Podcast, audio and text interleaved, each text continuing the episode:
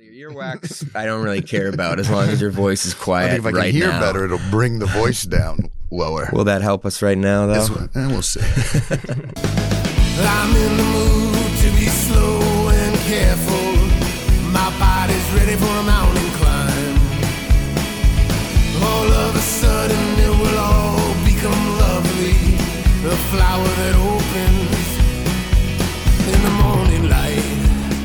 start this like uh, my podcast idol Lex Fridman with some wise words from the past, real quick. This will probably get edited out, but it doesn't matter to me. Sounds like it already. Two roads diverged in a yellow wood, and I took the one more truffled.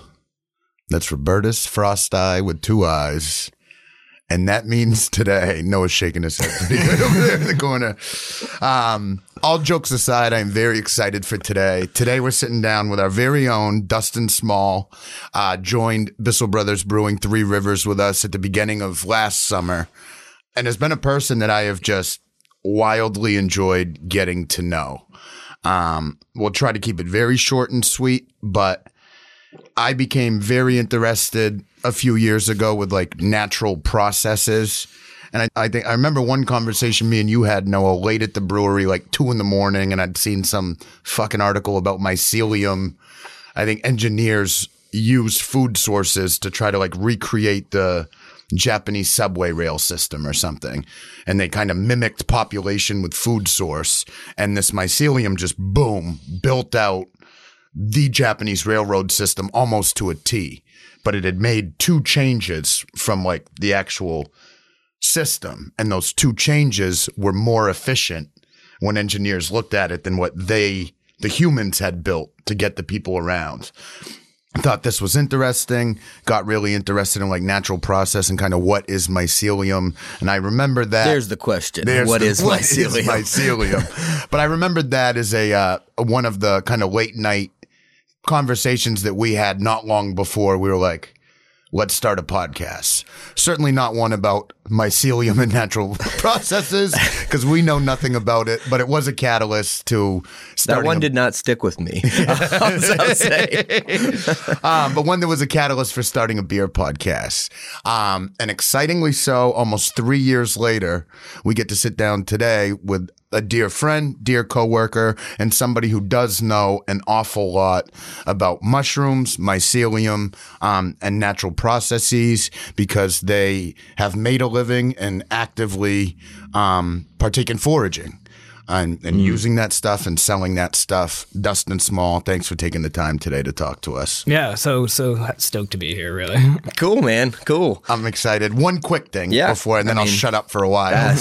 but uh, even with the sentence that I just said, I found myself last night. We'll open it up with an easy question. As I was like doing the outline and writing stuff, I kept using the word things. Like I didn't know what to like. So Hmm. when when you're foraging for things, or how do you know like do the trees tell you that you're going to be able to find some things here um in terms of like terminologies outside of mushrooms that one's easy when you're looking for mushrooms but what's even like the terminology you would use for what things are you looking for when when you go out foraging yeah, it's it, incredibly diverse. Uh, fungi is a big, big uh, part of that. I do a lot of mushroom foraging, but also uh, berries, uh, various herbs, um, plants, botanicals.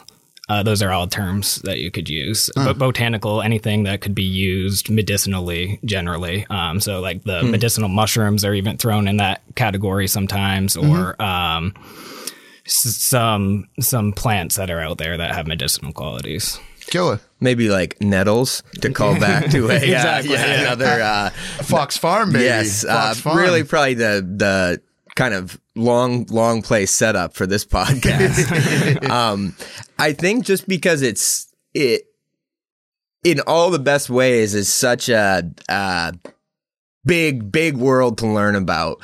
I think probably just an, an easy place to start would just be to to explain like which is always kind of my go-to question is like how how you found foraging and how it kind of became like a big part of your life because it's you know ev- it's one of those everyone knows what that word is but uh, you're the first person I've met that actively does it and I've at this point in my life met a pretty good amount of people Yeah. um so it's uh so it's in that really that niche that I love that it's like a known thing, but that's kind of all it is for most people. Mm-hmm. Um, so yeah, just talk c- kind of about how that became a part Yeah, of so I've lived in Maine my whole life, and I think Maine has a culture of, of foraging. Uh-huh. Um, growing up, um, my parents weren't super into foraging, uh, like commercially or anything, but um, we were out in the woods all the time. I grew up in Industry, small town, 800 people. Uh, we had nine acres. I was running around with my friends outside across the brooks all the time. So just always loved being outside.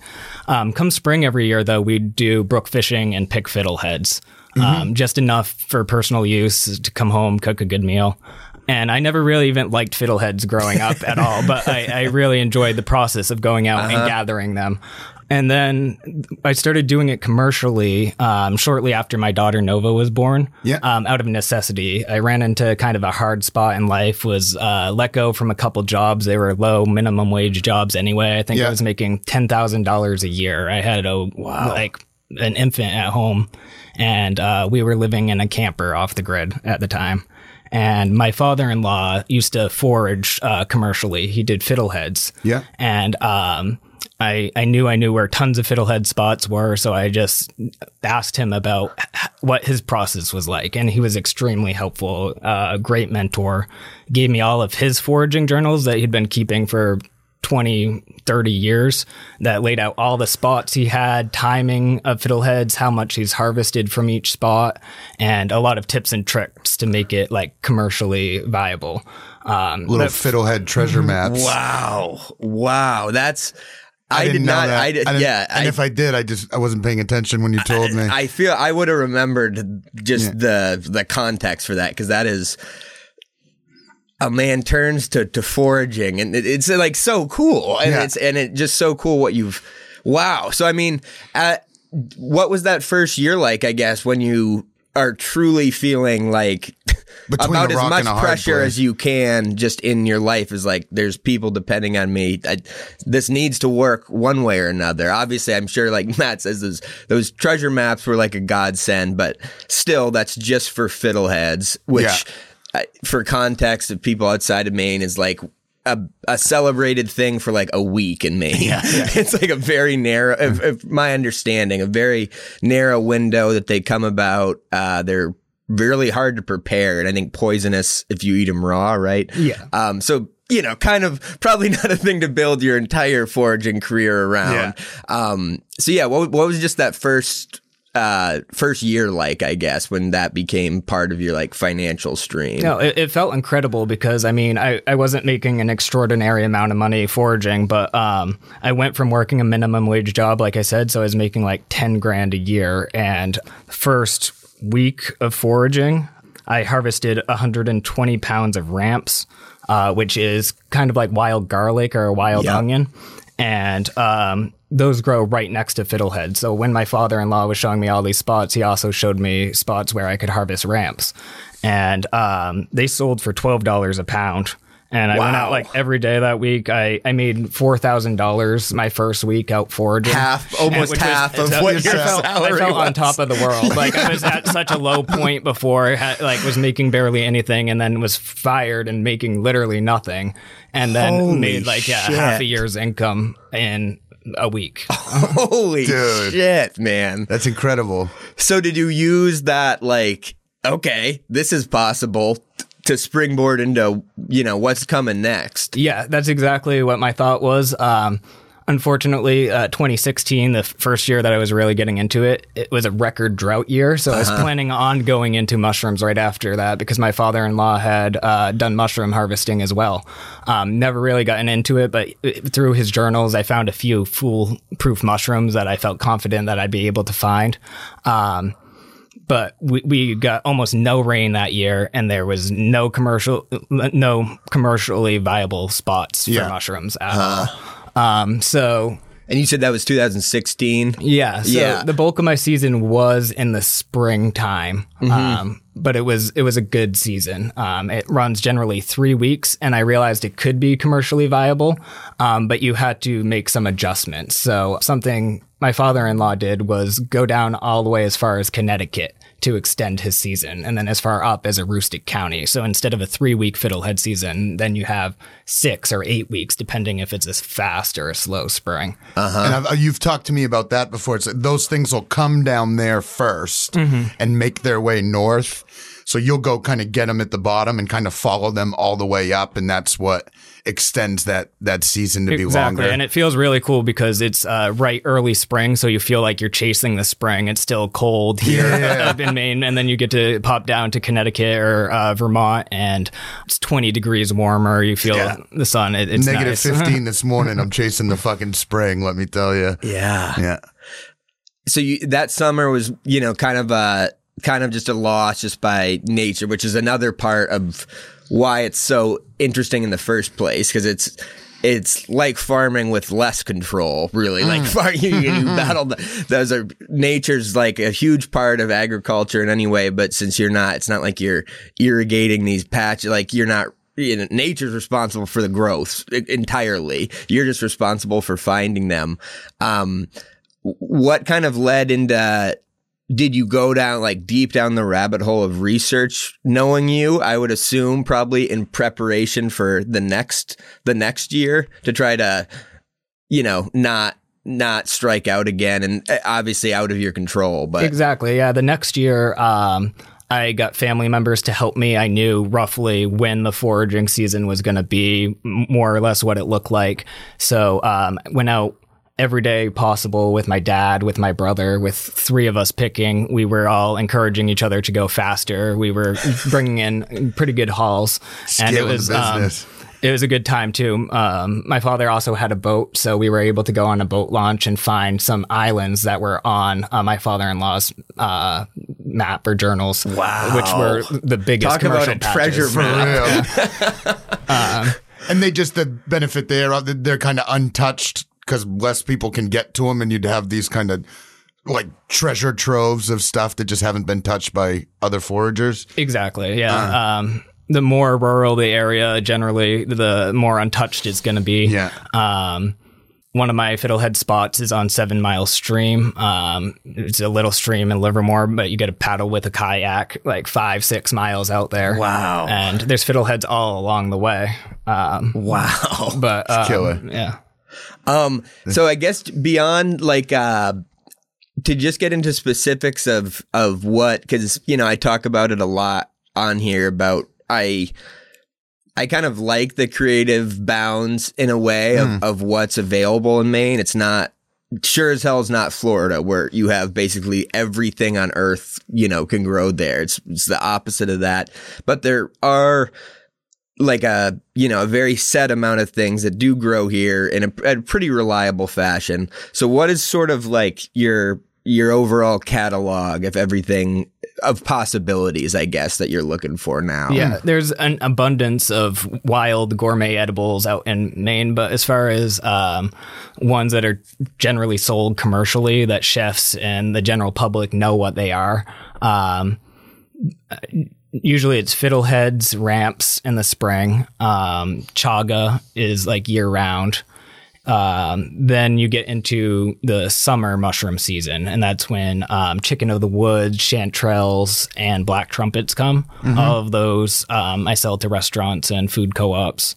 I mean, there's at And- least two restaurants named after, or there's restaurants named after at least two of those mushrooms that I know of. no chefs chefs love the the gourmet mushrooms for sure and then um come fall that's the big big mushroom season and you get hen of the woods which is the, probably yeah. the the one that I harvest most, uh-huh. um, and matsutakis, which is another one, which is a delicacy over in Japan, and all of those are exported to Japan and go for a pretty good price.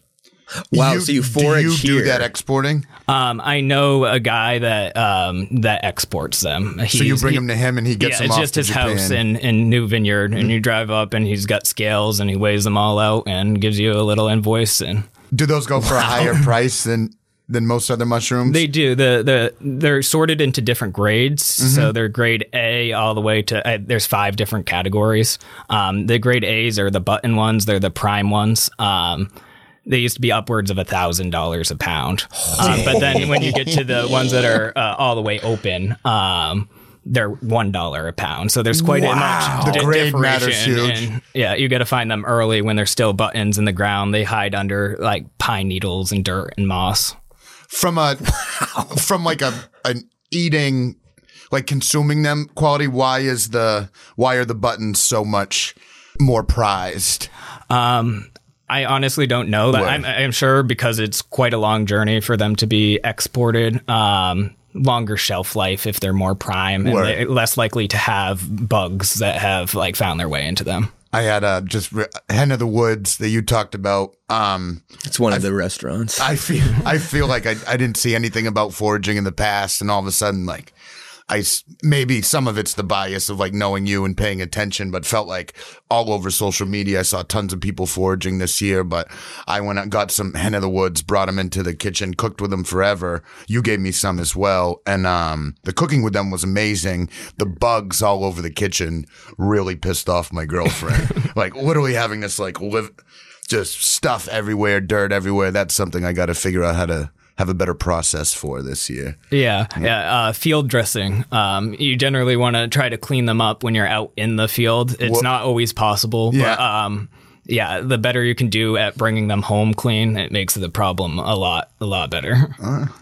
I got some tips. Yeah, I got Well, some I'm tips. sure there's more to come, but um, and not to go, not to totally derail this into this what seems like a pretty small niche, but um, I can't remember the the that Japanese delicacy. But what, what was the name? Um, Matsutake Matsutake. is the common name. Okay, I, I'm conf- It's very interesting to me, like how those would be a not have a market here. I guess if it seems like delicacies have globalized in a lot of ways, especially with you know Japanese Japanese cuisines like really big most places. Um, so so they like ja- Japan's the only place that wants them. Um, for a lot of reasons, it's a delicacy over there. Traditionally, they're given as like wedding gifts. It's just like a ceremonial word, yeah. That type of thing, like in a, price tag a, a makes a lot more box with a couple matsutakis in Oh them. wow! Um, okay, But there is a market from them over here. The price is just a lot lower because Uh-huh. they grow in quite a few states in the United States. They need these old glacial zones to grow.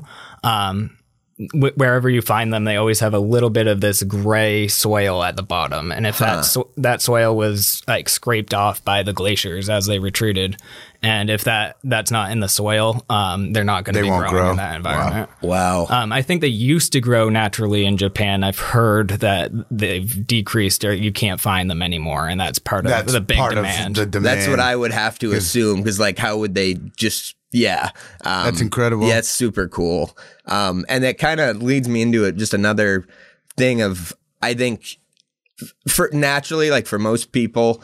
I don't I don't know about most people. For me, I've always been scared like like going hiking or whatever and uh usually it's with Jeff uh who's a coworker down in Portland. Um and you know we'll see a mushroom or whatever and he'll just he'll he'll just be like ah fuck it and pop one and and, and he has i think a little more knowledge than me of just basic stuff but i would never ever ever do that Yeah. um so i guess talk about like the you know it's like there's there's no identifier but you like you have to be making the call whether or not this is safe to eat I guess just yeah, talk about that process, the learning of it. If you've ever had any, uh, you know, close calls or or whatever you'd call them.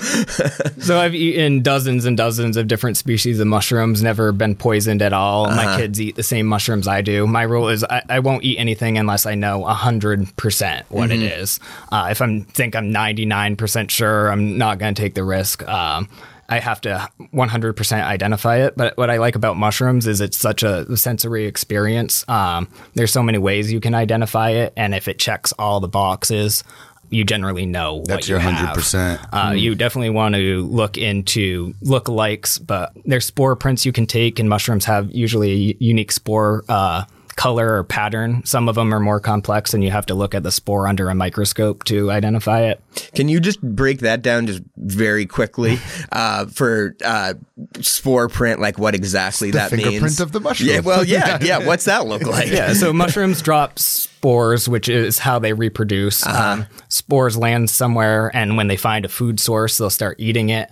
Um, they'll form like this network and connect each other together, and then just start growing out in all different directions. And that's mycelium. Um, but the spores, like I said, are unique a characteristic to each species of mushroom. So you can cut the cap off a mushroom, uh, put it on a piece of paper, and put a bowl over it. And um, the the humidity will cause them to release the spores because uh, mushrooms, I think, are intelligent. They realize, uh, at least biologically, uh, when they're in a humid environment, it's time to reproduce because that's the ideal conditions for mushrooms growing. And uh, then you'll remove the bowl after a couple hours. Some people do it for 12 hours or a day. Generally works after just a couple hours. Um, you'll it will leave a print, almost like a really artistic, cool looking print uh, on the piece of paper. like some arrival shit. And Like, Legit. uh, yeah. Yeah, and Keep that helps you up for identify it. But people also are saving uh, rare species mushrooms by having like spore banks, so you can Uh-huh. collect them and store them um, safely, like between glass, and they'll last for years and years. Wow. Dormant. Wow. Cue up a yeast bank corollary. Yeah. Um, well, th- that that was amazing and super understandable too, which I think is is one of your really good gifts about talking about this stuff because it is heavy's not the word just come it's literally complex. Um but to go back to where i derailed derailed you um just talking about like yeah the i um i don't know it's just such a scary thing to me to to to Yeah. be like to be know when you're sure So, um, having a mentor gave me a lot of confidence too. I could go right to my father-in-law and be like, "Look what I found." Uh, the first edible mushroom I found was a morel, which are um, one of the most prized mushrooms every spring. They're like the first mushroom to pop up in the woods. People go nuts over them. Uh, in some states, they're pretty prolific, but in Maine, they're very, very rare. The Mats, And I just heard- Matsusaki of or uh, The Ma- yeah They're the Mattis Yahoo. So. but yeah, I'd heard a lot about morels, and I'm like, I- I'm going to give this mushroom hunting thing a, a try. So I went out into the woods and after looking at pictures online and talking to my father-in-law and then found what I thought was a morel just like sticking right out by an apple tree. And I brought it home, started doing research, and that's really what got me to go down the rabbit hole. From there, I was just finding all these interesting facts about mushrooms, mycelium, and it was blowing my mind every day. I couldn't believe the stuff that I was reading. Um, and then going out into the woods after that, I was seeing mycelium and mushrooms just everywhere, and it was something that was such like so overlooked before. But Started to see it all differently yeah, after but, getting the um, knowledge. The morel, once I confidently identified it, So brought it it was- home, was yeah, one. Went through all the characteristics.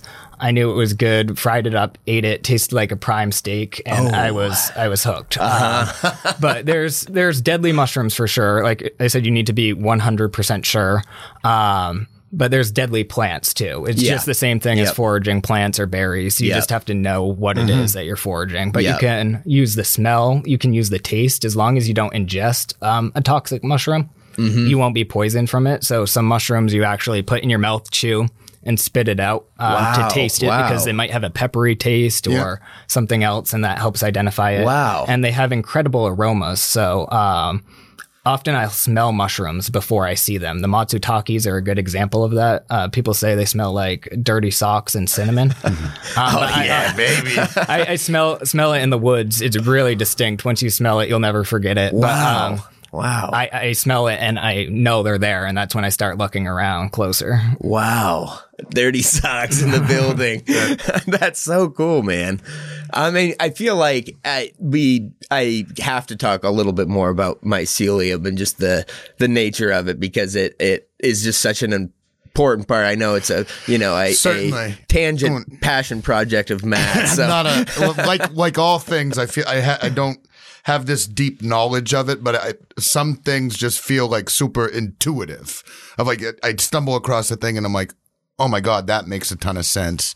Um, and in talking to you, what I've really begun to to dissect, not to put too much on you, but I I found at a time when I was really trying like COVID and everything made me kind of check like what is my viewpoint of the world and how how well formed is it? How much work have I done to form it? Or am I kind of just bopping around like believing, just operating based on reaction and stuff like that? And that's where the natural processes got interesting to me. COVID certainly made me look at a lot of things politically about how I feel. And then I, I kind of ran into you and feel like in my heart, I'm a capitalist and I believe in a lot of these things. In your heart, when I talk to you, you're very much about being symbiotic with nature and living with na- nature, not like extracting from it. And we kind of had these two of opposing ethos viewpoints, but then they kind of both, to me, almost intersected like at mycelium.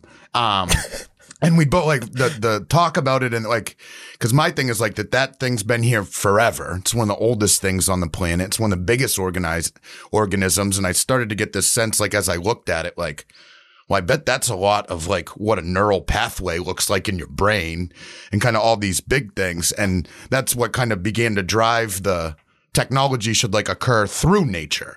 Shouldn't be something we do to hurt nature. It should be something we take our resourcefulness, study nature, and then mimic those processes. You seem to have a, obviously have a much better understanding than I do when it came to, I want to hone in on that moment you said when you went looking for the knowledge and then you kind of started to see everything differently and really fall in love with mushrooms. What is it about mycelium and mushrooms?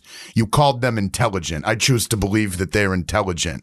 Um, what is it about them that, that kind of grabbed you and, and has shaped your view of the world? Yeah, like I said, I was hooked from the beginning, so I wanted to dive into things. Um, it really was the first time in life that I remember being like super excited about learning. I was never like a good student in school or anything, but um, yeah, I was super excited about learning uh, anything I could about mushrooms. And I just realized there's so much that we could learn from them directly in Yeah. observation. Uh, Like you said, they're the oldest, uh, one of the oldest life forms on Earth. They really bring diverse life. Without mushrooms, there wouldn't be us. There wouldn't be anything like us on Earth because I buy it. mushrooms create soil. They're the, the decomposers. They're, they're recyclers of nature. So when um, things die or even complex uh, material like rocks, like certain mushrooms have enzymes that can break, break those down um, and create fertile soils. Yeah. Um, then plants come. Insects are attracted to the mycelium and feed off carbon that is being stored in the mycelium. So th- There's another big point for storing carbon. yeah, yeah, Yeah. And uh, they Go bring in insects, which brings in birds, which brings in other animals. So um, they just create incredible biodiversity. Uh, Paul Stamets, incredible mycologist, uh, did an experiment where they were trying to clean up oil uh, oil spill with mycelium because mycelium can eat anything that's carbon based and uh, fuel is just hydrocarbons. Yeah. So they inoculated this pile of just sopping wet material like covered in oil with uh, mycelium, Yep. covered it up with a tarp. Uh, a few weeks later, took the tarp off. It was covered in mushrooms, but it was also covered with birds and uh, bugs. It was just this thriving pile of life that was dead just weeks ago. And the mushrooms were tested, and they were actually edible still. Wow. Um, so Oil, no worries. I think if if an organ like there's been fossils of mycelium that 2.4 billion years old. Yeah. I think if like you said, if something's been around for that long, it's We could learn it a has lot to from be that. Mm-hmm. intelligent, and we should pay a bit more attention to it, um, and just the practical uses too, like. Um, moldy bread, um, the green mold on bread used to be put on wounded soldiers' legs in the Civil War because they found that it would fight off infections. They didn't know exactly why. But in 1942, uh, penicillin was discovered, Yeah. and that was the same family of fungus that was growing on a cantaloupe, but it grew super aggressively and they were able to produce it at a commercial scale. And some people claim that helped us win World War II because we had access to, um, to penicillin and I didn't Germans in penicillin Japan was a fungus. Wow. And yeah, all Germans had access to was methamphetamine. so, so, I mean, you do the math. Um, so, and just for the visual element, because it, it, talking about mycelium, I mean, I'm blown away by most of what you just said. Um, but the visual, like the talking about the cantaloupe, to me, my, I think of mycelium almost looking s- somewhat similar to what is on the outside of I know that is not the same, but the pattern of kind of like a cobweb, but a very like tightly wound one and thick. And yeah, I, I guess if you can try to, because I, I think definitely for a lot of people that would not be something you really know about. Um, so maybe to try to describe the the visual nature and formation of mycelium, which is like the foundation of the rest of it. Yep. Yeah. So it, it starts off, like I said, with a spore. Um, spores will start feeding on any material they can, and when they grow together and connect together, that forms a mycelial mat, and that's what the organism of a mushroom really is. The vast, the vast bulk of it is underground all the time. Wow. It lives there. Um, Often year after year, they're not. A lot of mushrooms aren't annual. They'll have mycelial mats that lay dormant, and the the mushroom that you see is just the fruiting body when it's time for it to reproduce and make spores. And real quick, that's is that that's why the journals are so effective because if once you kind of find a, a honey pot, you can keep revisiting Yep. them over and over Any again. symbiotic mushroom that has formed a relationship with a tree. So, uh, like mycelium connects to trees and other plants. Um, generally hang out for a long time 20 30 40 years so once you find a spot of symbiotic mushrooms like chanterelles or like matsutakis um, that have formed a relationship with specific trees um, you, you can mark that spot in a gps or on a map and come back to it year after year so Killer. like each year you can exponentially grow the more spots you find yeah. Real quick um on just just to because i talk go into a little more about what you mean with like formed a relationship with the tree what does that really Yeah. mean with symbiosis So the mycelium has all these little, almost like antennas that go out, or like tentacles. Uh, they they grow cell by cell in all directions and three dimensionally. So that's why it forms like that, like thick cobwebby substance. Um, but they'll also wrap themselves around the roots of trees. And you mentioned uh, storing carbon earlier. Trees, everybody know, is excellent at breathing in CO two. Uh, they pass seventy percent of that along to mushrooms underground. And uh, unsung hero so, so the, the mycelium, the carbon uh, molecules will actually stick to the cell walls of the mycelium and become stable. And then bugs will feed on the mycelium and that, that puts carbon back into the system. So like it directly translates the carbon from the air to the tree to bugs to birds. So it's back in the system stably instead of floating in the air like greenhouse gases. wow Yeah. wow It's wild. And real quick, this is stupid, but a little bit ago, Elon posted a thing of like, I'm looking for anybody working on carbon sequestration devices. Send me your projects. Um, I want to fund some of these projects. Da da da. And some guys like, trees. You're talking about fucking trees. Yeah, what, but what the- the- these relationships take years to form. So Yeah. old gro- growth forests are incredibly important, and because of extensive Mm. logging, there's no old growth forests really um, in Maine, definitely, but in much of the United States, you have to go out west to get those big get to old any of 'em. redwoods.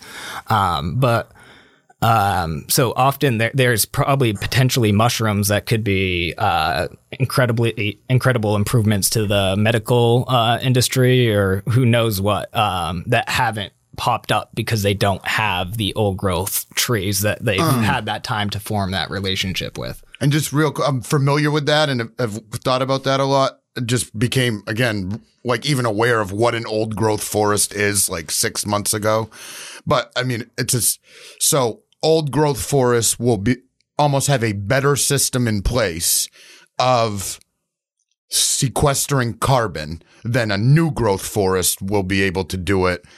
And that's essentially just kind of like anything else. It's had more time to develop and get better and be more efficient at it. From sort what I understand, a, a forest that was recently logged Yeah. will put off much more CO2 than a forest that uh, is old growth Yeah. or has more biodiversity. Um, uh, one of the biggest emitters of CO2 is just coming from the ground because that, that CO2 is not quite stable yet.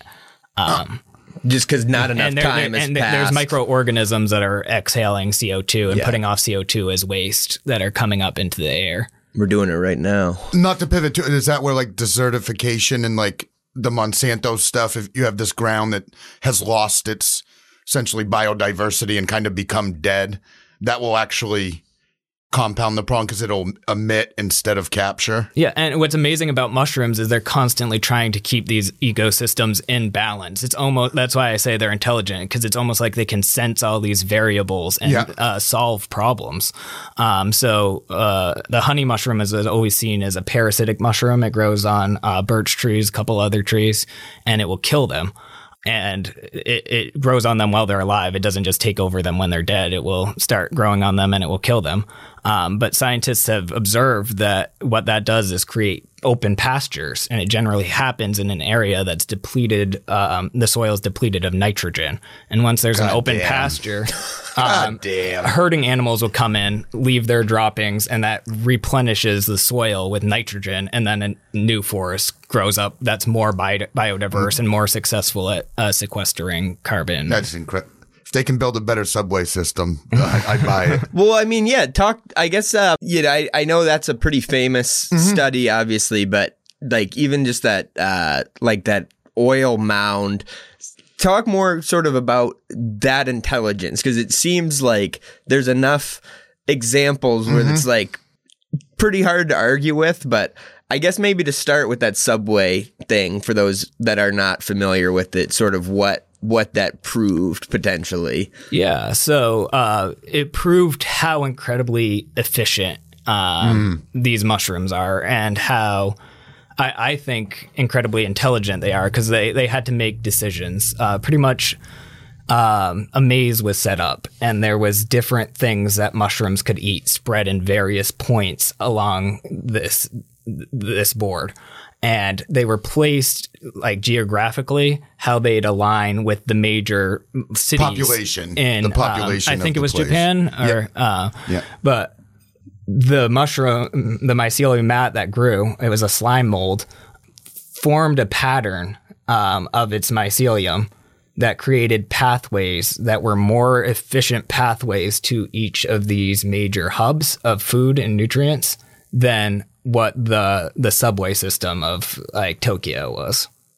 I mean, just crazy. So, so like they, I guess for for me to fully visualize, they basically, in terms of how a mycelium would would comprehend obstacles like a building or rivers or whatever in a city that you know a subway system would have to figure out how to go around those were pretty much uh, the the parallel of that for mycelium was put in place in it to scale on on a board Yep, from what from what I understand, they tried to create the food sources located in a way that would represent trying to create the most efficient path between all of them.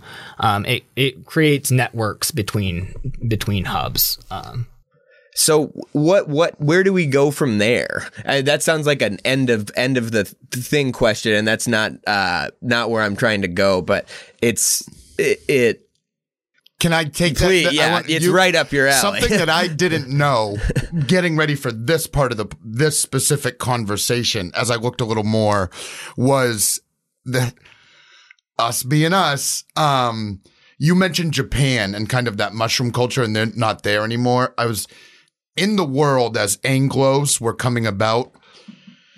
Mushrooms held incredible reverence in some ancient, not older cultures and the further you go back and mushrooms had built up this incredible reverence almost like a lot of people did have a sense of kind of what's going on here with these things is intelligent special whatever word you want to use and then for from what i can gather for kind of like imperialist reasons and kind of in the name of takeover anglos really rebelled against mushroom culture and kind of squashed it. Because we come to these places didn't under- whatever they got going on is like Fuck that. almost a threat to us imposing our thing and we squashed a bunch of mushroom culture i had no probably idea literally, probably literally a lot of boot stomping. and um, Japan, I was one of these that had quite a reverence for it, and then a bunch of others. And we kind of get to this place that we're at now with a better understanding of science. And you have people,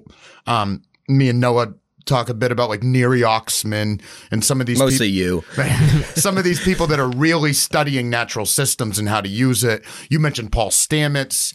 I think the recent um I forget the school, but there was a recent study about mushrooms and depression, PTSD, some of this stuff that really gave it uh, legitimacy in the scientific community. A couple of these little catalysts start to open it up. It seems like it's starting to grow again in America, and we're kind of working against. We'd shut this thing down for a while, and now we're realizing it and playing catch up. Um, and kind of with whatever context you want to do with that, to Noah's question, I feel um, that there is a time in in America and kind of at large where this is beginning to get a lot of attention and notice that there are answers to a lot of questions through these these things. Um, what do what it must be frustrating for somebody who has realized it to see us not using it effectively or things like that. What do you think? From a tangible perspective, can be solved with mushrooms and mycelium. Yeah, I think the possibilities are um, really limitless. Um, it's already been proven to be effective as um, medicinal compounds. Um, the reason that it can be the biggest and longest living like organism is like it's, it has incredible antiviral, antimicrobial um, properties. It secretes these enzymes that put these microorganisms that compete with it at bay. and that's why Um, rubbing that's- bread on a wound. Exactly. Uh-huh. So like if you come in contact or develop a relationship with the that mushroom or that fungus, um, you can absorb some of those um, antiviral, antimicrobial uh, properties. There could be fungus out there that is effective against viruses, which is very relevant. Like we're in a pandemic right now. um, I didn't want to So- make the joke. But um, yeah, so in the medical field, there's incredible potential. We talked about uh, sequestering carbon. Um, Paul Stamets is using it to uh, save the bees um, because he he's got this big thing going on right now where he found that if bees chew on mycelium extract, they get those antiviral, antimicrobial pro- properties, and it's viruses that have been killing off bees like crazy. Really? Yeah, there's like a deformed wing virus, I think it's called, and it makes them have really small wings. They can barely fly, and it cuts their like flying time from I think close to a week to just three days, which cuts back on population and uh, pollination and um, success of farmers, t- t- all sorts All of the things that they're deeply interwound in. But if they uh, consume this extract, mycelium extract, um, it cut the the virus down by eighty percent, which is incredible and worked better than any pharmaceutical out there. And it was one hundred percent natural ingredient. Um, and that's one of the first time this has been published in journals. Um, this is one of the first times that a, a natural ingredient has been found to be that much more successful than a um, synthetic pharmaceutical. Incredible. yeah. Um, so I is think there's a lot more out there that we haven't even tapped into. Yeah. Um, packaging. Um, They're using yeah, it already as a styrofoam. Yeah, so mycelium can be grown over pretty much these, um, blanking on the word right now, but the, the, these cutouts of whatever they want the object to look like. Yeah. Um, it grows over it. Um, Like mold, yeah, like a exactly, mold. yeah. Uh-huh. That's temp- what it is. Well, it's really predictable when you and then you can control temperature and airflow to to grow it into the shape that you want to grow it So into. you grow it into a mold of whatever you want your packaging material to look like, and then they're able to heat it to a certain temperature, dry it when it's super super thick, and it's a material that is almost like styrofoam, but it's um, not flammable. Um, it's a lot of other good properties too that keep the whatever you're shipping actually safer as well. And can be produced on just- massive scales. and then just goes back to the earth. Yeah. Um, so p- packaging and um, then um, these mental illnesses too, um, more psychological illnesses, PTSD, depression, anxiety, both psilocybin mushroom containing mushrooms and um, lion's mane, which is just an edible gourmet mushroom, Yeah. have shown to have um, ma- incredible neurological benefits. And it seems to be from when I, the way you describe it is almost looking like the top of a cantaloupe. I re- really think like it when we get a better understanding of the neural networks and pathways that kind of maybe a very stupid way to think about it, but like that it almost is like the planet's neural network and pathway of all this connection. But that's why when you take some of these mushrooms, I think what they're finding in these psychological studies is it, it opens up networks in the brain, like parts that weren't able to either haven't in a long time or can't connect with each other anymore. They start to connect with each other. Mycelium just It fills the connects gap. them. It does that spider web thing. Uh-huh. It connects parts of the brain. And then I'm getting the sense that with the proper understanding of that and therapy around that with with a psychologist that know or, or psychiatrist that knows what to do with those pathworks opening in terms of guiding you and doing that Could have you can me. start to solve some of these things. Still can be baby.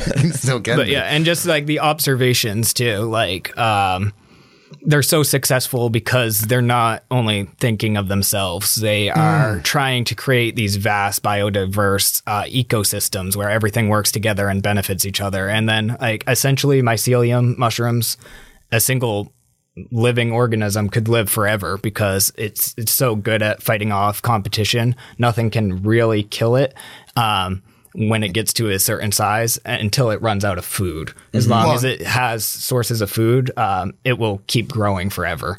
Um, and mushroom growers use that to their advantage at home. You, you can take mycelium. Um, keep running it, keep giving it food sources, expand it to other jars, and essentially have a like self-sustaining uh, very efficient uh, way to grow a food source which is incredible. They're super regenerative.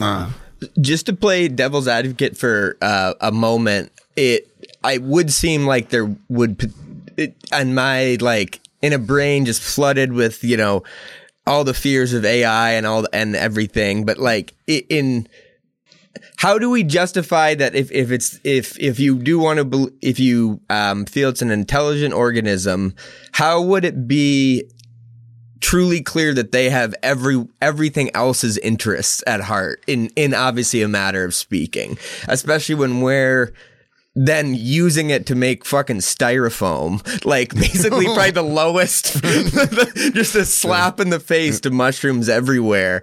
Um if that's be- true like you know in in in it seems like you could take it to the logical place of like mycelium just takes is the world and that's it. We end you, up you know what i beco- mean? We end up becoming birch trees. Yeah right, right yeah right. For real. It, it essentially it, it is. It's everywhere. Um, under one footstep of like, like ground soil there's 300 miles of mycelium and that's Wait, Like- say that say that again. and because of all it grows three dimensionally and because of all the directions it grows and the networks it makes under one If you stretch it out to like a string, yeah, like under one footstep there's like 300 miles worth of mycelium. three hundred miles. and that's everywhere in the world connecting trees plants organisms and that's why i say is i i do think in a way they're more intelligent than us we just don't realize that because you can't communicate with them they can't tell us that but by ob- observing and seeing how long they've been here what they do how important they are not just to themselves but to insects birds e- everything um the carbon cycle of the earth um they're really crucial So, so I guess it, it doesn't seem like if if there's already, I guess that's really the perspective I need. If there's already three hundred miles under each footstep, the the fears of of mycelium taking over the world in like uh hostile takeover uh fashion seems pretty low, No, especially with their timeline of like you know we've had I- chances to do that. they're beneficial to us too. Like they're they eat dead wood, so when natural disasters come in and like knock all the trees in a forest over, um, if it wasn't for vast amounts of mycelium, um, that would just keep piling up and piling up. Wildfire issues, pe- forests that don't have good mycelial mats. Um, tend to burn a lot easier because mycelium actually holds tons of moisture in the soil, which helps with wildfires. But also, um, it clears up any dead litter, uh, leaf litter, Yeah. dead wood that's on the ground, so that's not piling up massive. If you've taken all the mycelium um, or fungal diversity out of an environment, then um, you're going to get more of that pile up, and wildfires are going to be a lot worse. How about in deserts? Is is is I obviously moisture is a huge component and important part. Um, yeah, is if if you're you know walk a footstep in the Gobi? Is there also 300 miles under under that step?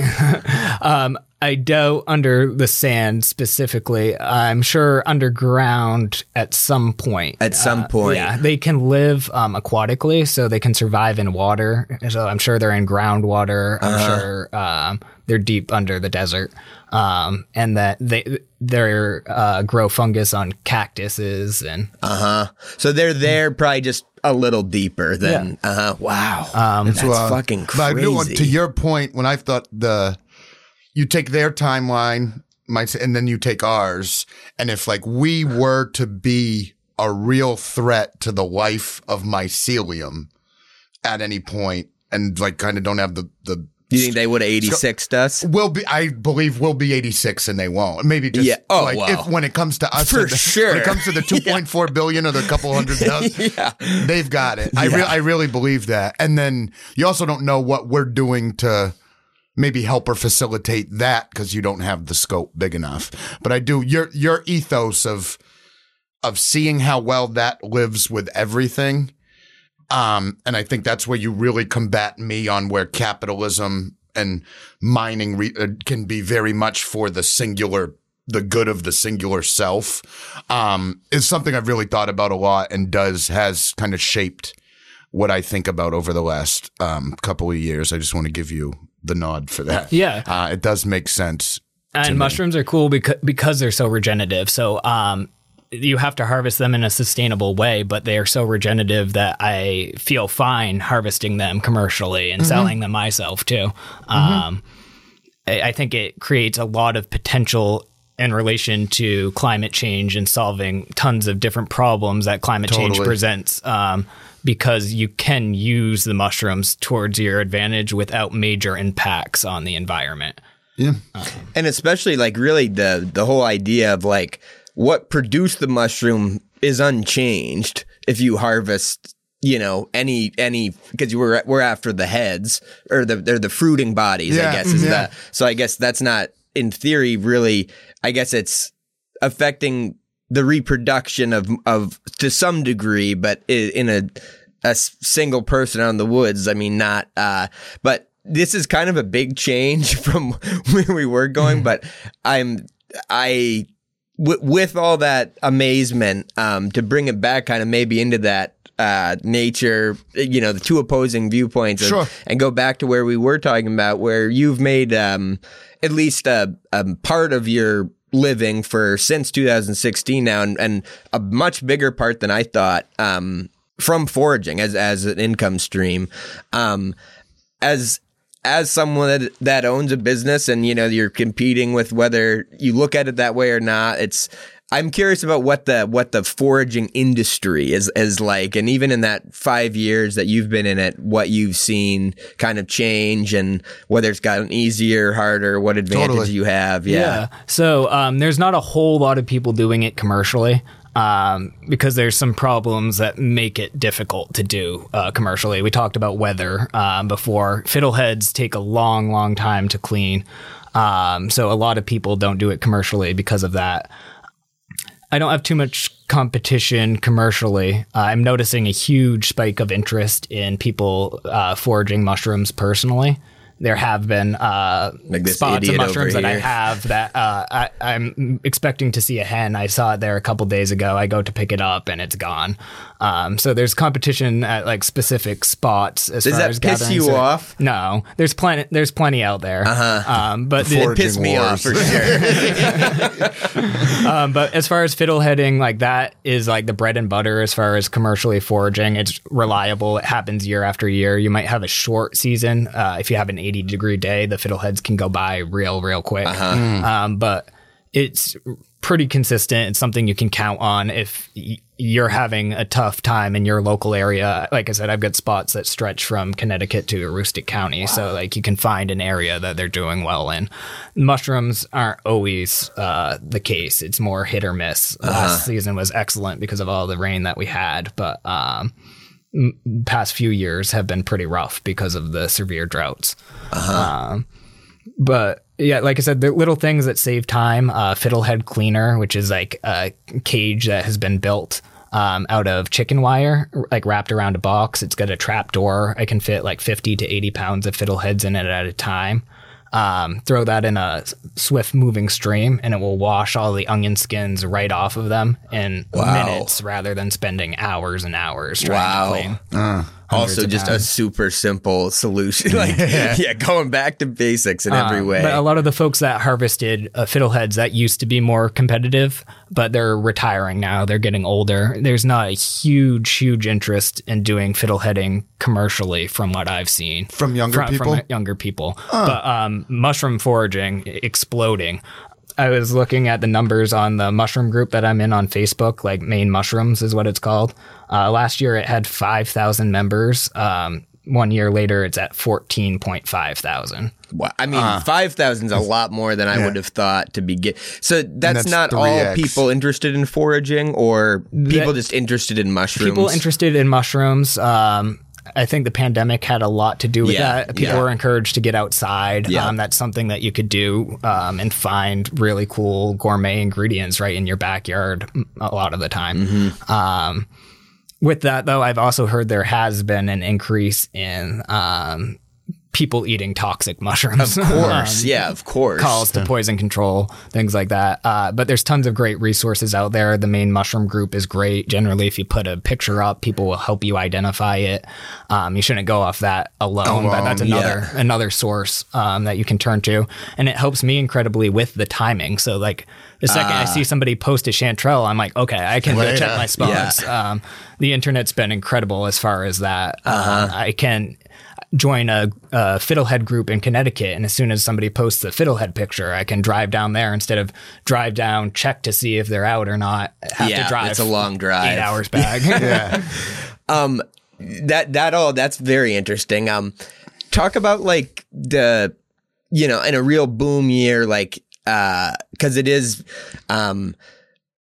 Just talking about price pricing and like you get a, a big honking hen of the wood that you can bring in and also like the selling is interesting That's- to me yeah. because you basically just you have I'm assu- I'm going all over the place. I'm sorry. Let's talk about selling. Yes. Um, and then we can go into the other places. I'm sorry. Um, you are not just as me. I would hate doing it. Like, there's no real like, you know, it's. It, I just you've told me like you just kind of have to go in cold call these restaurants. I would hate that. And obviously, eventually, you get a, a relationship with them. But how did you get over that hump in the in the early days? yeah, that was one of the toughest things. I mean, like I the have first, mushrooms. Yeah, the first day I like harvested a commercial level of mushrooms, I was calling business after business. Everybody was like saying no. Um, they're asking me how much my mushrooms are, and like their gourmet mushrooms can range from like seven dollars to like I said, a thousand dollars a pound. A lot of these businesses that I were calling just did not have my price like in their budget. Yeah. Um, once I started finding the places that were taking them, it was much easier. Um, and a little tip as far as the like commercial aspect of it that my father-in-law passed along to me is um, you start with ramps. Uh, ramps come May 1st, year after year, no matter what. That's like the beginning of harvesting season almost anywhere. And tons of businesses, restaurants really like to buy ramps. So if you establish a foot relationship the with the door. customer early in the season, then if they bought ramps from you, they might as well buy fiddleheads from Hey, you. They might as well Yeah, buy yeah. mushrooms from you, and it's a lot easier to pop in and see if they might be willing to take something a little different. Um, the internet makes it incredibly easy too. There's a lot of folks that have interest in uh, mushrooms, but uh, are too afraid to make that jump themselves because there are mushrooms out there that can kill you or give you uh, liver failure or uh, all sorts of unpleasant things. and are you talking about like chefs in that sense, or just? just just people. Um, so uh, Uh-huh. So do you I've sell been- to individuals Yeah, too? I sell to individuals. I sell to restaurants, uh, markets, and food co-ops. What uh, rough, very, very ballpark percentage wise uh, for your volume is, is that? Yeah. Um, most of the volume is fiddleheads because you're picking 100, 200 pounds a day. Um, those are generally going to mass produce markets. Um, Okay. Blackies and Lewiston um, is one of a, a big one for me. Uh, Rosemont Market takes a whole bunch of my ramps and fiddleheads. Cool. And then for like um Um, so I would say uh, on the fiddlehead side, almost 100% of that. It's not worth. I, I'll sell fiddleheads to friends here and there, but it's not worth um, setting up on the side of the road, in my opinion. Um, yeah, I'd that rather seems sell, like a tough go. I'd rather sell 200, 600 pounds in one shot than uh, sit out all day selling. to a market and then they will sell it through they'll sell it individually through the market Exactly. you sell the bulk load to them Yep. So fiddleheads mostly wholesale. Um, mushrooms is much more uh, like consumer sale than wholesale. Um, unless you have uh, a really good year, Matsutakis are wholesale. Hen of the Woods are generally wholesale, and oysters I do wholesale too. But um, chanterelles, black trumpets, they're found in small enough quantities that I'm selling them to friends, family, um, other people who are interested. on the on the restaurant side do you sell directly to some chefs and have um talk about uh, like if you can talk about specifically what those restaurants are and kind of get into that a little bit that must be an interesting dynamic but to noah's point earlier about the work you have to do to establish those relationships that then pay dividends down the line um, do know you and you're certainly much more introverted than I am. I was curious if, uh, to Noah's point at the beginning, as you're starting to do that and set that up, was that framework you talked about that kind of got you into all of this, like, I need to figure something the fuck out for my family and I need to do it now. Did that evolution to more of the commercial stuff happen in those early days come through cold calls? And were you in that framework of kind of that rock and a hard place thing where you, you had a kind of the pressure of I've got to provide for my family and did that make it easier? I'm sure that was a big nudger as far as like making me jump out of my comfort zone. Uh, call, cold calling was tough, but uh, I found that it wasn't as bad as I thought it was. And a lot of these chefs, once I found the right ones, were really excited about the product. So um, it more high end like restaurants where like um, the Wing Hill Inn uh, in Rome sold some there. It's like a bed and breakfast. Yep. type And we're talking place. about Romaine, just to be yeah, clear. Rome. you didn't have to do that to him. Baby. Oh no, no! I'm shouting out Western Maine, man. Yeah, that was the first thing we bonded over was the farming Farmington But yeah, the, the, the chef, uh, I made a little page on Facebook to try to make things a little easier. I'm not sure exactly how he found me, but reached out and was like, "Do you have wild mushrooms?" And Oh, wow. I was able to start uh, dropping some off there, which Yep. was great because um, a lot of my mushroom spots are right in Rome anyway. So nice. Oh, that's Just one swoop. Right. exactly. the other this is sort of like a more just anecdote but uh, it was just something that almost summed up how like wild this whole thing is uh, this was sometime in i think the fall uh, you had mentioned you were driving into work and you just spotted on your way like a gargantuan hen of the wood on a tree got it and it was worth like $600 or something. I, I can't remember. I'll let you you know what i'm talking about i think. So yeah explain what happened there because it blew my mind. Yeah, so hen of the woods can go anywhere from, depending on the year, how abundant and saturated the market is, eight to twenty dollars a pound. Um, that one was probably upwards of twenty pounds. So if you got top dollar, a little bit if you get top dollar for for that mushroom, um, it'd be like four hundred dollars, um, a single single mushroom. And sometimes you can find five, six, seven. I've seen eleven hen of the woods around one oak tree. Um, and those are one of the ones that grow back year after year. So, you mark that tree in your I've got, notebook. a, I've got a Garmin. I'll mark all my hen spots, um, and each year just keep gaining a little more. wow. Wow. Oh man, it's, wa- it's just so cool. I want to take it on uh, as we start to to wrap it up. I do want to take it into one place, um, that being beer, and that being uh, what the podcast is about. So, also in looking at this, I did not know yeast was a fungus by class. Um, for starters, and I'll stay away from the big, big, big stuff. But the thing about this that is so exciting to me is how it kind of maps up to this bio manufacturing stuff that's happened that we talk about a little bit and kind of I've recently become a little aware of like essentially and Noah could kind of confirm this that but like yeast is a little like single cell sugar powered micro factory that just kind of goes and it can take these compounds and and change them and, and do what it does. And that's that's how we have beer that we have here, correct? Um, yeah, I think. I, I suppose so. a Yeah. fair way to look at it. And then I get excited on on the big side as as we start to understand these little cells and proteins and can start to make them produce the things that we want. That's kind of this this open like this open pasture of incredible things that we can do. But mycelium I kind of the thing I'm going to ask you is how similar it is to yeast. But is it fair to think about it kind of in a similar way as what I just described to Noah, but in a multicellular fashion? Yes. Hmm. I would say so. Like mycelial mat is a, di- a digestive system essentially. It's going and it's breaking down complex materials. It can break down hydrocarbons. It can break down all sorts of different compounds. Um, Much more of a Swiss Army knife yeast. But it, c- can it break down sugar?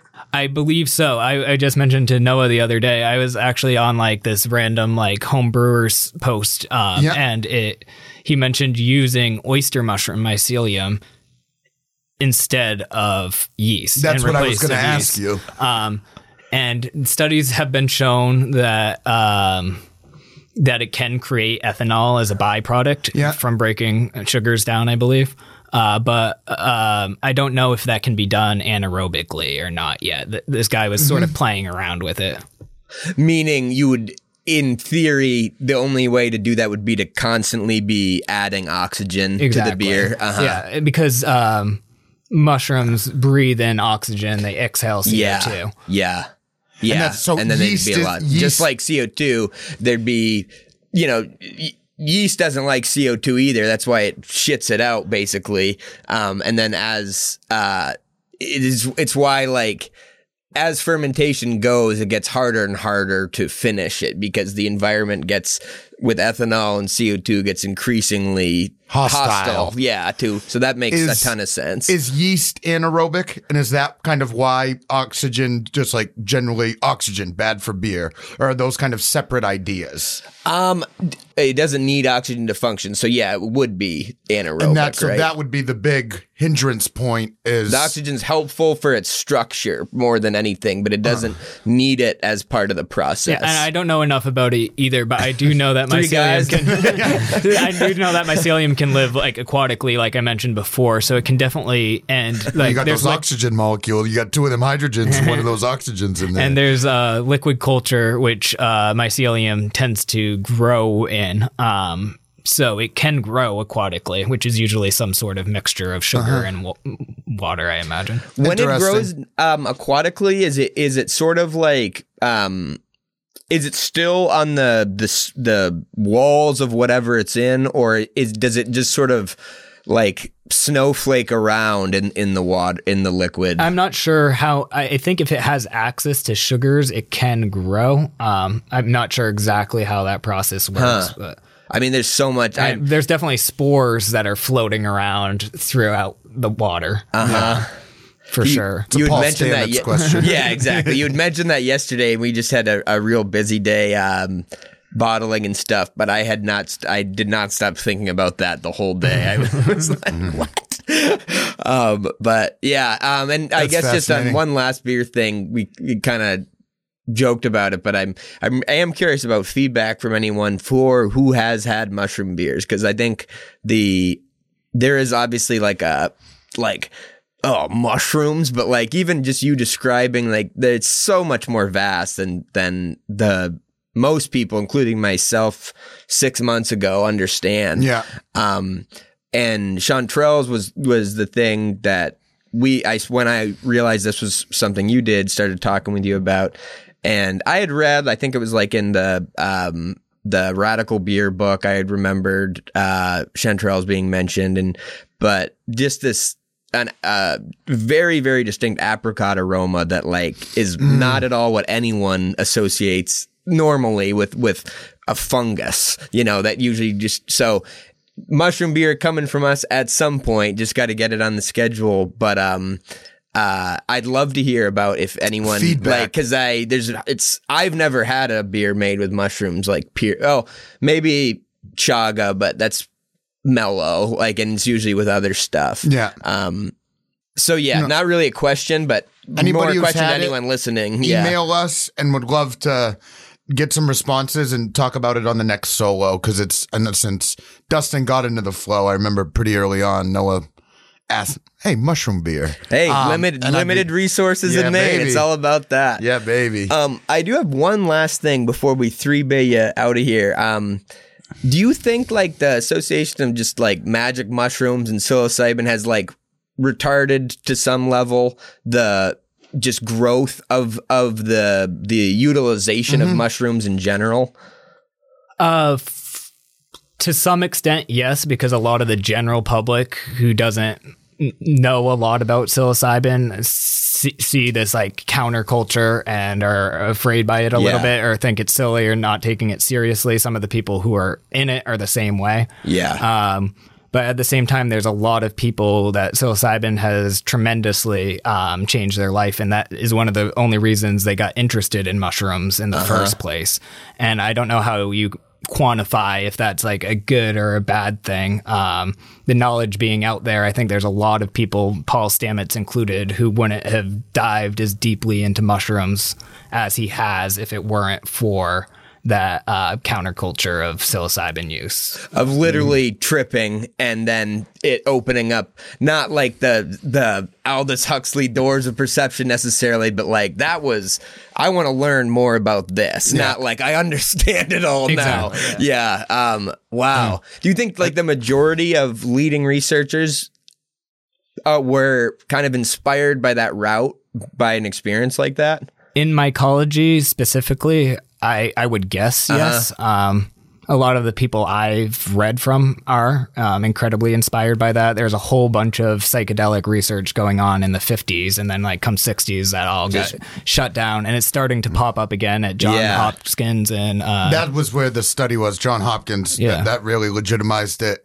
And I know you didn't ask me, but I, well, sometimes I think about these things. I almost, I wonder a lot, just like marijuana, um, just like mushrooms, if it isn't the early discovery of the medical benefits of all of this that ends up getting There's a it reason people keep oh they ends oh, up getting oh. it stymied. Um, I really have developed more and more into that side of the equation over the last couple of years. but there who is knows? legislation right now in Maine it is in committee to um, use psilocybin as a medicinal uh, compound. Is that just Oregon that's legal? I believe so. Uh-huh. I know California tried to do it recreationally. I don't. Oh, they I, went all in. Huh? I, I don't think. but then uh, Joe that Rogan left and he just abandoned it. He went to Texas. He said, "Fuck it." wow, wow.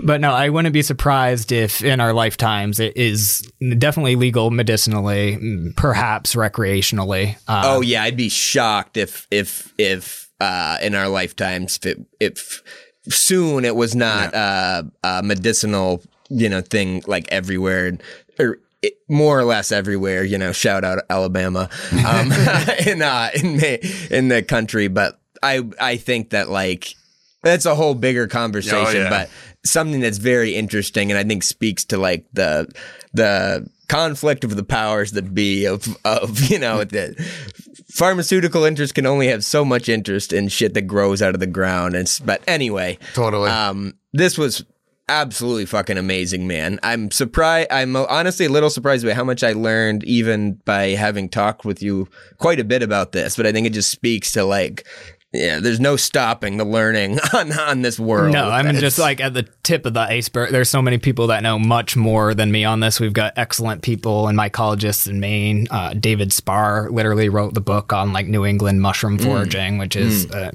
great resource for myself. Yeah, Um, yeah. And um, Would that be a good thing for people that were maybe interested in just recreationally getting started yeah, to pick up? Definitely looking for a book that's localized to your area because even these same species of mushrooms, the chanterelles in uh, Oregon, are going to look different than the chanterelles here in Maine. Mm. Uh, there's enough identifying features that if you were in either place and you know what you're doing, you could confidently I- identify either of them. But there's morphological differences. They Mm-hmm. look pretty different Hmm. depending on where they're growing. Cool. Incredible. Um, well, yeah, thank you so much, man. Uh, I think Matt has a three bay queued up for you. Yeah, I was. uh I'm gonna withhold my um my desire to give you Mattis Yahoo songs to pair with Bissell Brother beers.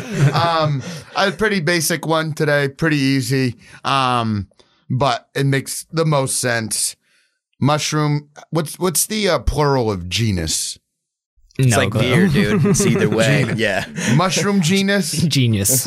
with with Bissell Brother beers. Give us three, um, and tell us why. All right. Matt always criticizes me for not giving one of the the options, and here he is. Oh no, just I should. I you out to should. I should. dry, That's dude. fair. That is incredibly fair. I'm gonna let you pick the mushroom genius. I'm gonna give you the Bissell Brothers beer. All right. Fair. I'm gonna give you Swish. I'm gonna give you Precept, and I'm gonna give you just the pits. Hmm. We've got a hoppy, Verse. a hoppy beer. We've got a clean, crisp Pilsner, and we've got one of our beers here in Milo. It's a nice setup to work with. Won't hang them out to dry. Um, I think I'd have to go with like Hen of the Woods for Swish, uh, because it it pays my bills. uh, but it- it's also an in, In more ways than one. Yes. it- it- it's also an incredibly delicious mushroom. It's one of my favorite to cook personally at home, and I feel the same way about Swish. I'm still drinking a lot of Swish myself. Hell yeah, that's why it's That's still a really paying the good bills. answer. Yeah. Yeah. Yeah. That's amazing. Let's hope so.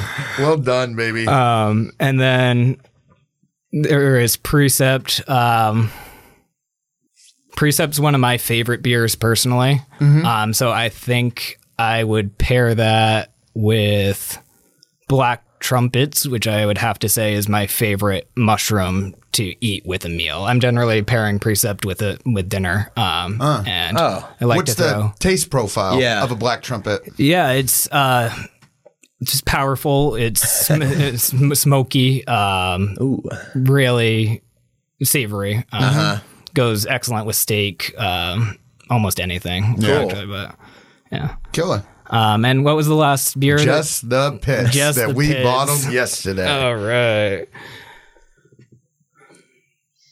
I think I would have to go with chanterelles on that one. Um, not forming the, the, The best stone connection, fruit connection, Yeah, baby. yeah, it's Yeah. like the ex- incredible fruity aroma. Yeah. Um, Honestly, yeah, that seems like not even the worst idea to add to just the pits. that's, how, that's how you get. That's how you kind of get people leaning into mushroom beer. We're not going to give you a cold mushroom first. Take this peach beer with a mushroom accent. We'll get you there and we'll inch you along. Oh To- man, got my wheels spinning now. Well, Hoorah. those were great answers, and this this truly was fantastic, man. I I had such a good time talking to you about this, and Great way to and, start a uh, Thursday. Yeah, absolutely. This is fun. and um, yeah, just a wild world. Thank you for the knowledge. Thank you for the time, and thank you for being you, dude. thank you guys. Amazing.